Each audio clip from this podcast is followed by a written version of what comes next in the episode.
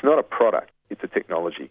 It's an education challenge. A regenerative suspension. There will be a growing demand for industrial photovoltaics. Pumped hydro. Innovation in the financing space. The high speed train is in all our interests. All political lines. Australia is a solar paradise.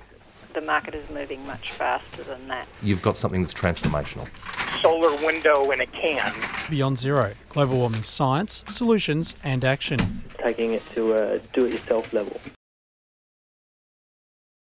Hello, good morning, and welcome to the BZE, another edition of our show here at uh, the 3CR radio stations in Melbourne. Syndicated around Australia on Community Radio Network, and you're able to find them on podcasts at bze.org.au and 3cr.org.au or whatever podcasting app you choose to use. You can also follow us at Twitter at BZE Tech Show. My name's Laura, and today I'm live in the studio with Richard Keech and Yasmina Dkhissi. Today I'll be handing over to Richard to do an expert interview for us.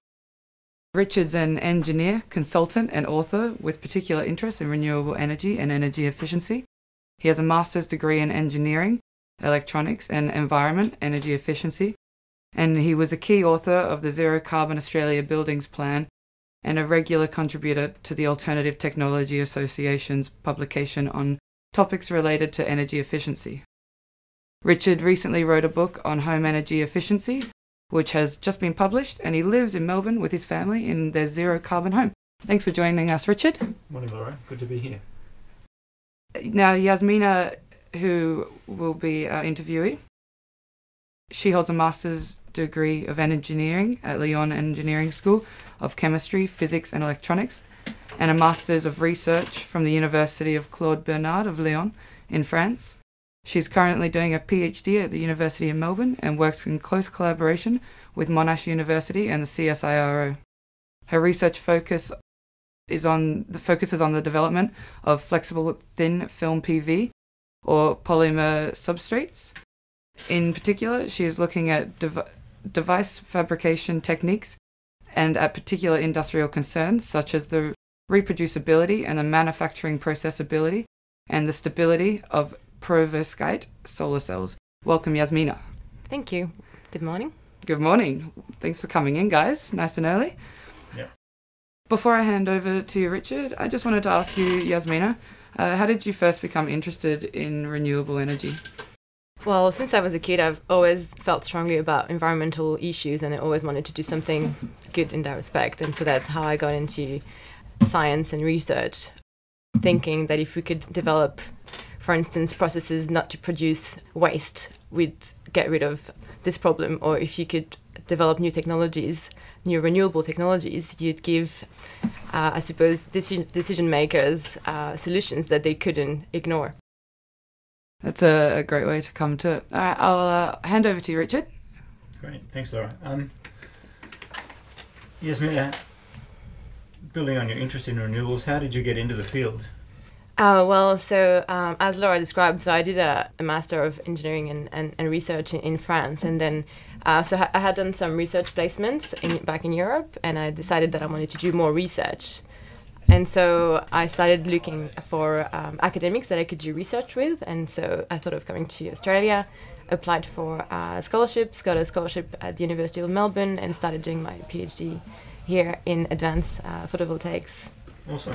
Um, okay, your research is in a branch of photovoltaics. Can you put this in context? What are the main different types of solar cell? Um, so uh, if you have uh, solar PV on your roof, typically it'll be silicon, the silic- crystalline silicon technology.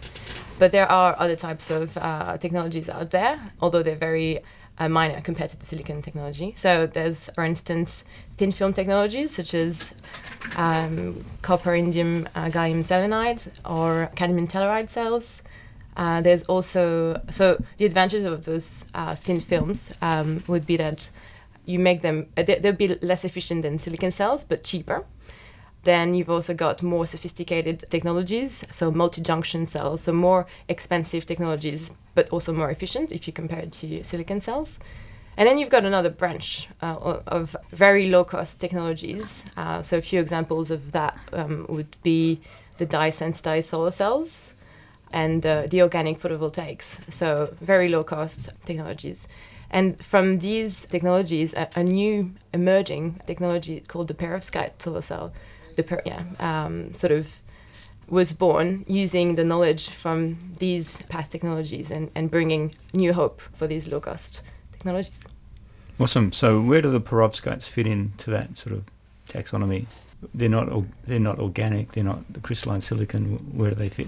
So they call hybrids because they use both organic and inorganic uh, materials. So they refer. So these particular materials called perovskite have been around for a while, but it's only in 2009 that they were first applied to a solar cell. And so they were applied to a dye sensitized solar cell. So in the dye sensitized solar cell, you've got a dye which absorbs the photons from the sun and then convert them into electrons. But what these researchers in 2009 did was that they actually, instead of using this dye, they used this perovskite material in this system. With time, people realized, oh, actually, we can make these structures mu- much simpler now. These materials are very efficient, and you can make these films very, very thin, and you can absorb a lot of um, light and convert uh, this light into electricity very efficiently. Okay, so that's the promise of perovskite, is it?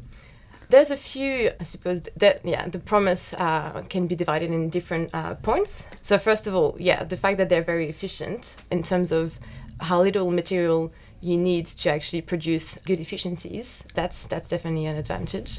So you can make these cells very thin. So when I say very thin, it'd be much thinner than a human hair, uh, and you can also make them very easily. So you don't have these extensive, very energy consuming manufacturing processes to produce these cells. So, for instance, because they're made of uh, solutions, you can think of um, just coating them on onto uh, a, a substrate, um, which would all be done at low temperature and very rapidly. So, to give you a comparison, um, you'd be able to uh, in the same time that you and same time and same temperature you, you're making yourself a cup of tea you can make this active layer so very low temperature very easy to to make and so the promise on the um, on the financial um, uh, viewpoint is that because these ma- materials are, are very cheap you don't need much of them uh, so you can make them very thin but also from the manufacturing process uh, viewpoint you also make them very easily so from these two aspects, they become um, very interesting. Are the raw materials abundant and non-toxic? Well, that's touching on one of the major drawbacks of the technology. Abundancy is not an issue, but uh, so the main material which is uh, being used in the perovskite technology is based on lead, which is toxic.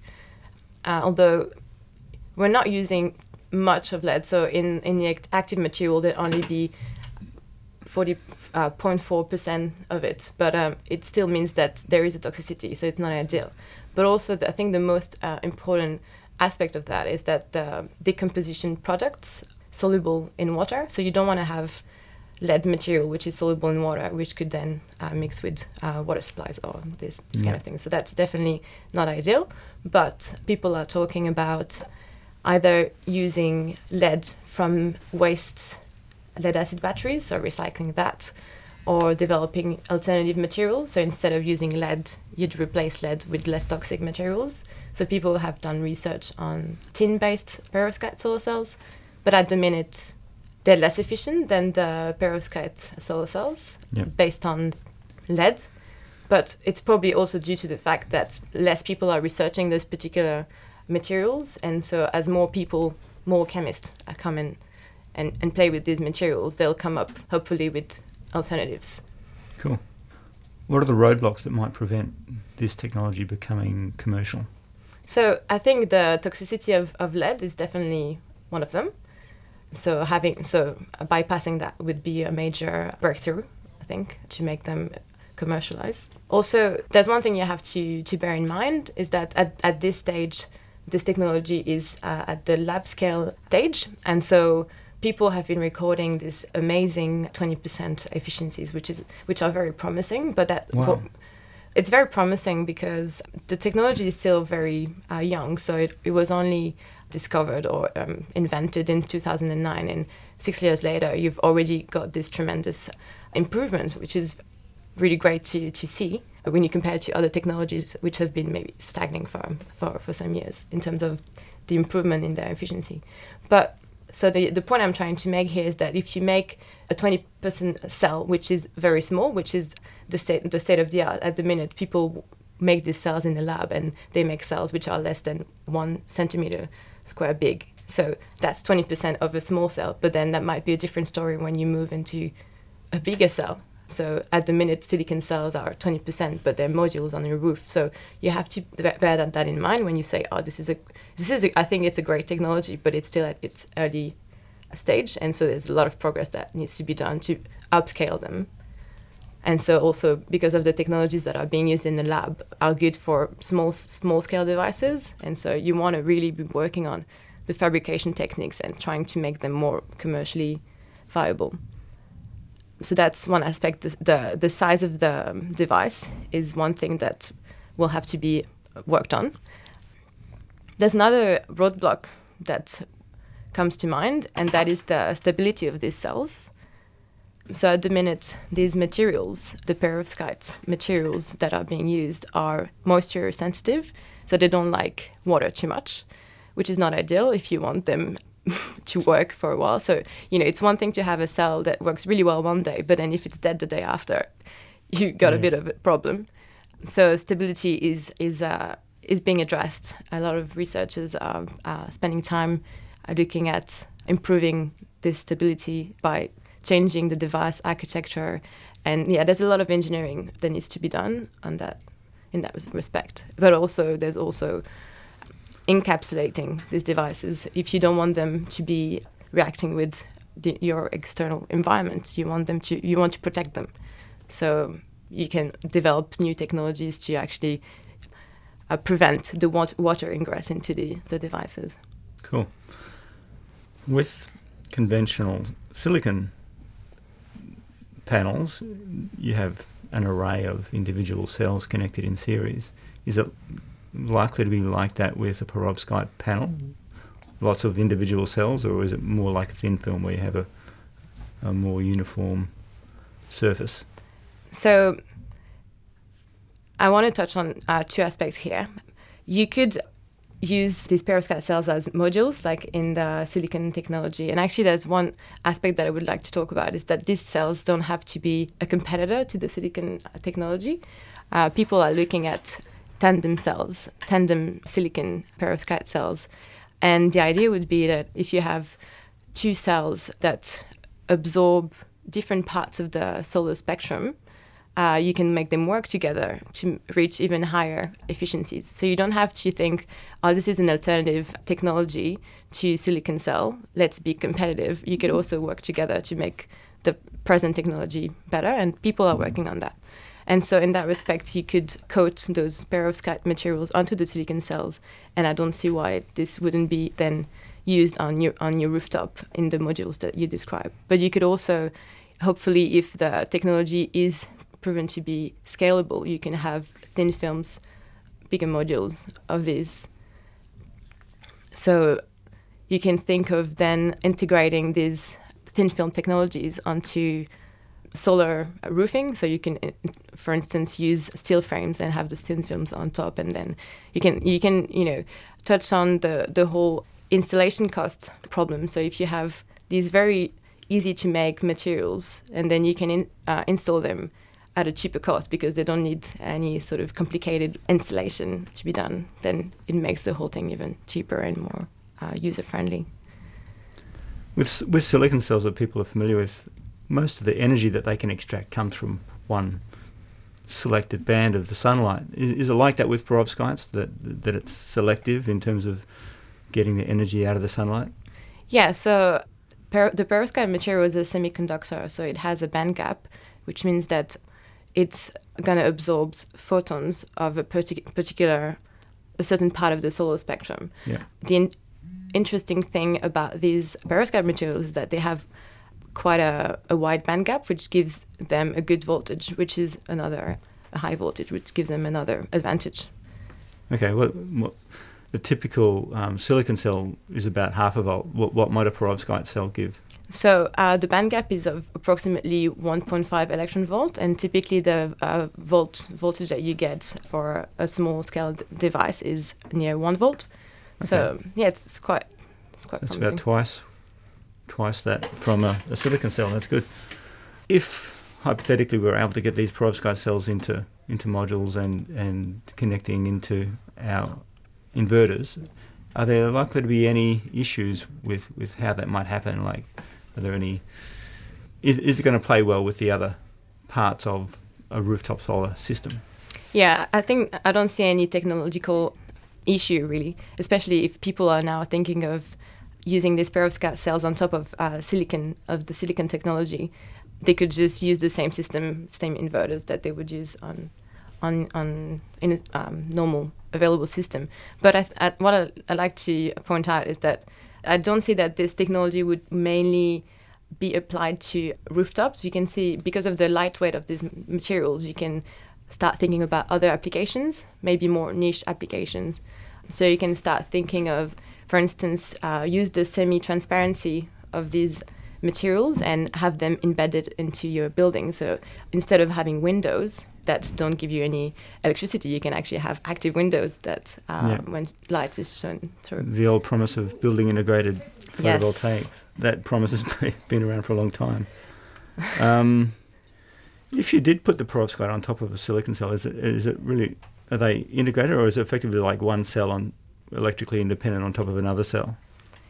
Yeah, so at, at the minute, the idea is to just coat the perovskite material or and all of the other components because, of course, they need to be intimated layers to make things work properly. They would be the same device. Okay. Yeah. Wow. In in some application, thin films are, are, are thought to be less efficient, but they have their niches. Um, where do you see the niche for perovskites being? You think it's going to be in this building integrated type of situation?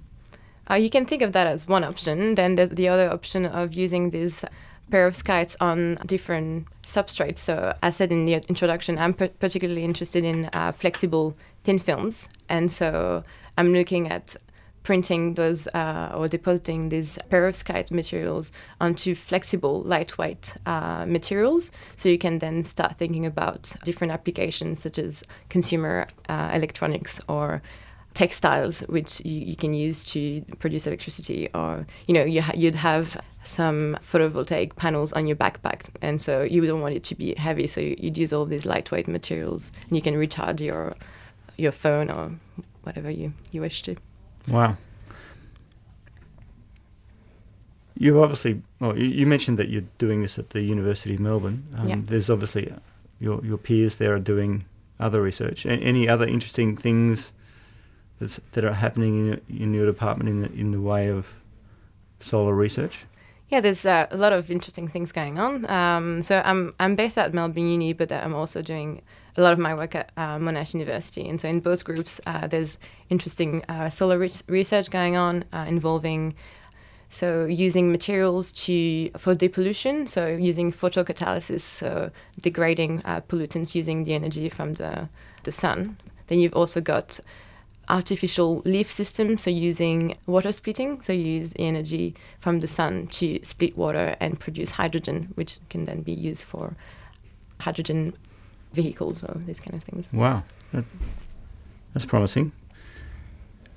And um, a- anything else?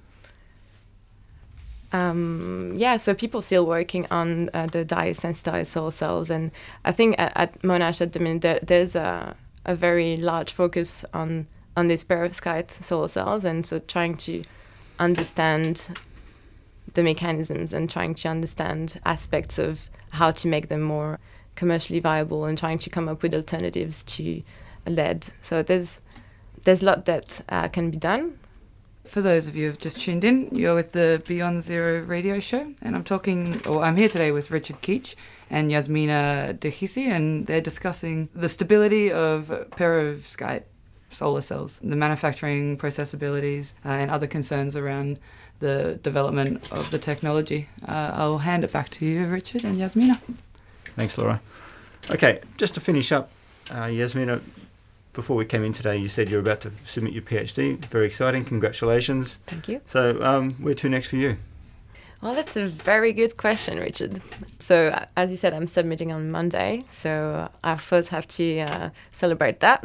so, go on holiday.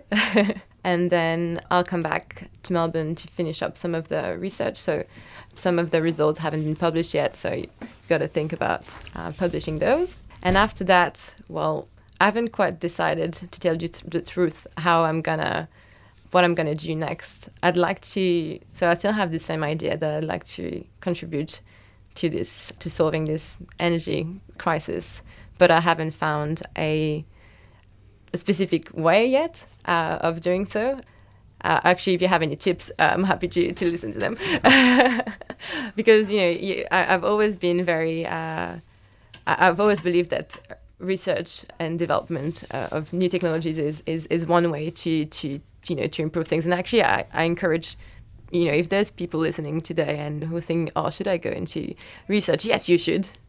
Go into research and develop these new great technologies. We need people motivated people. But there's yeah so as um, for me in my future I'm not sure how I'll tackle this problem. Um, hopefully find a job where I, I feel that I can uh, contribute in a valuable manner do you think that'll be as a postdoc in a lab somewhere in Australia, or do you think you might have to move overseas to find that sort of opportunity? Um, look, I don't think I, I want to do a, a, a, postdoc. I think I've had a, I've had a, a, a great, a great deal of um, experience with research in the past three and a half years. So now I feel that I want to touch on new things and maybe work with people on instead of looking at the future and the long term, I'd like to look at more short term options. So what's available now, and how can you tell how can you tell people, look, you know, if you're uh, if you're using this or this, if you insulate your house, you can not create waste all of this energy, or you know this kind of aspect. If you if you look into local solutions involving communities to together contribute to this solution. So I think new, developing new technologies is one aspect of things, but then also educating people and telling them that there's different ways of, of doing things and there's available technology that you can use that might contribute to this problem. So working together and finding solutions. Have you seen uh, Have you seen this being taken on a, a consumer level at all yet? Is there is there people that have taken this technology and are they marketing it? Is it has it gone that far yet? The perovskite yeah. technology, no, not quite. That's still in the research it's stages. It's very far yeah, okay. from the te- yeah, yeah, the you know uh, market uh, deployment stage. Yeah. You just got me really excited about the idea of charging my phone on my backpack. yeah, are there any Hopefully other? one day. Yeah. are there any other emerging technologies that perovskites are competing with in terms of opportunity to create future solar cells? Look, t- to tell you the truth, I don't really like this idea of um, uh, competitivity. I don't, I don't think it has to be about competition. Oh, they are, yeah. Just alternatives. But I think si- silicon cells seem safe in their dominance for now, but let's hope that uh, perovskites have a role to play. Yeah, I think the silicon cells are doing a great job, but I think it's not because the technology, especially now that they have really become uh, much cheaper. It wasn't when the these low cost technologies ha- had started to be researched. The silicon cell was still very expensive, so people. If they had to choose between fossil fuel generated electricity or PV generated electricity, they'll go f- towards fossil fuel just because it were cheaper. Now it's showing that this is not the case anymore. It doesn't have to be the case. So I mm. think on that perspective, I think it's great that the this technology has gone uh, much cheaper. But it's not because this is available and, and, and cheap that other technologies shouldn't be developed. You can always learn new things from developing new technologies and you can combine them to make them even more efficient and, and cheaper. So why not do it if you can? Yeah, cool. Well, guys, uh, you've been listening to the Beyond Zero radio show uh, with our expert interviewer Richard Keech and Yasmina Dkhissi discussing the perovskite solar cells. Uh, if you want to listen to this show or any of our other shows, uh, you can do so on our on our podcast. So that's at bze.org.au or at 3cr.org.au. Uh, or follow us on Twitter, guys. Uh, get all the updates. Thanks for listening, and we'll see you next week. You've been listening to a 3CR podcast produced in the studios of independent community radio station 3CR in Melbourne, Australia. For more information, go to allthews.3cr.org.au.